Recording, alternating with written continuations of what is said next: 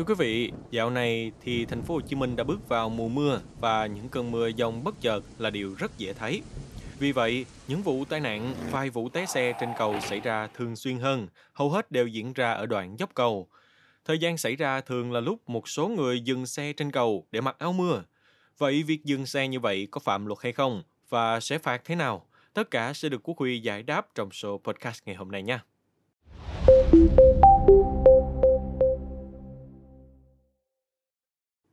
Theo tìm hiểu của tuổi trẻ online, nhìn chung về luật, tất cả loại xe đều không được phép dừng hay đậu trên cầu, trừ trường hợp cấp thiết như là xe hư hỏng.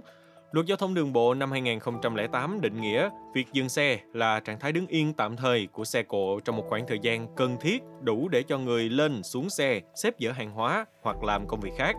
Còn đậu xe là trạng thái đứng yên của xe cộ không giới hạn thời gian.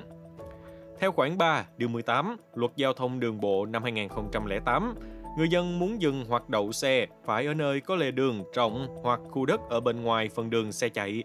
Trường hợp lề đường hẹp hoặc không có lề đường thì phải cho xe dừng đậu sát mép đường phía bên phải theo chiều đi của mình. Nếu mà xe đậu chiếm một phần đường xe chạy, phải đặt ngay biển báo hiệu nguy hiểm ở phía trước và phía sau xe để người điều khiển phương tiện khác biết Luật này quy định việc cấm dừng đổ xe trên các đoạn đường cong và gần đầu dốc tầm nhìn bị che khuất song song với một xe khác đang dừng đậu trên cầu hoặc là gầm cầu vượt. Tuy chưa có quy định cụ thể về việc cấm dừng trên cầu để mặc áo mưa, nhưng mà hành động đó đã vi phạm quy định chung về việc dừng xe trên cầu gây cản trở giao thông. Đối với người đi xe máy, kể cả xe máy điện, vi phạm dừng xe trên cầu không đúng quy định sẽ bị xử phạt từ 400.000 cho tới 600.000 đồng. Ngoài ra có thể bị phạt từ 4 đến 5 triệu đồng vì dừng đậu xe không đúng quy định gây tai nạn giao thông. Trường hợp dừng xe, đậu xe trong hầm đường bộ không đúng nơi quy định cũng bị phạt tiền từ 400.000 đến 600.000 đồng.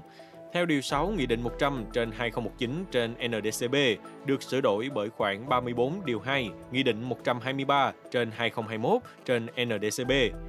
Đối với ô tô, phạt tiền từ 1 đến 2 triệu đồng do dừng xe trên cầu, gầm cầu vượt, song song với một xe khác đang dừng. Đồng thời bị áp dụng các xử phạt bổ sung, tước quyền sử dụng giấy phép lái xe từ 1 đến 3 tháng. Theo quy định Điều 5, Nghị định 100 trên 2019 trên NDCB được sửa đổi bổ sung bởi Nghị định 123 trên 2021 trên NDCB. Một cán bộ cảnh sát giao thông thành phố Hồ Chí Minh cho biết, Việc dừng xe trên cầu để mặc áo mưa xuất hiện khá nhiều. Khi phát hiện, chúng tôi thường nhắc nhở là chính và yêu cầu đi qua cầu để tránh ủng tắc giao thông.